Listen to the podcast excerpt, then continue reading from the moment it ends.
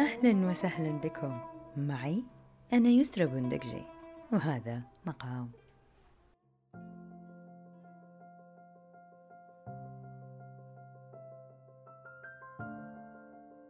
قد تصبح الأرض الواسعة الشاسعة الأطراف بقعة صغيرة تضيق بك كأضيق ما يكون. تدور بداخلها تجد نفسك كمن يرقص على جراحه. تحاصرك قلة الحيلة ويخنقك اليأس. تبحث عن بقعه ضوء تنقذك أو نافذة الخلاص لتطل منها على الرحاب مرة أخرى.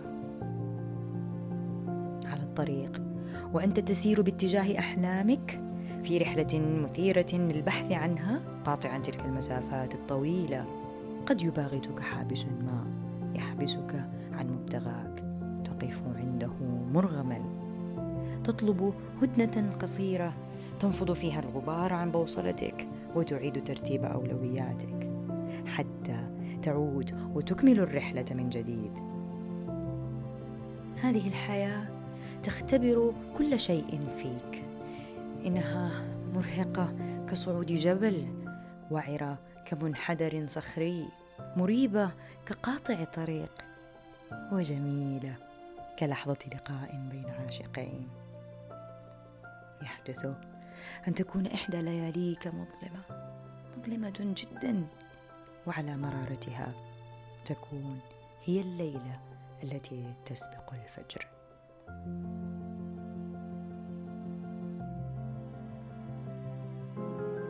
مقام يطلب اليوم وقتا مستقطعا. على الرغم من مشواره القصير جدا في عالم البودكاست وعمره الصغير الذي بلغ الحلقتين فقط.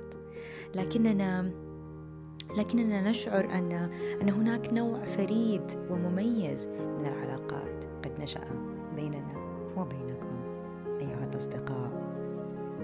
سنعود إليكم بإذن الله وفي جعبتنا الكثير من الحكايا والقصص. وسنكمل إن شاء الله سلسلة في عام الجائحة. شكرا جزيلا للمتابعة ولكل الرسائل والملاحظات والاقتراحات المثرية.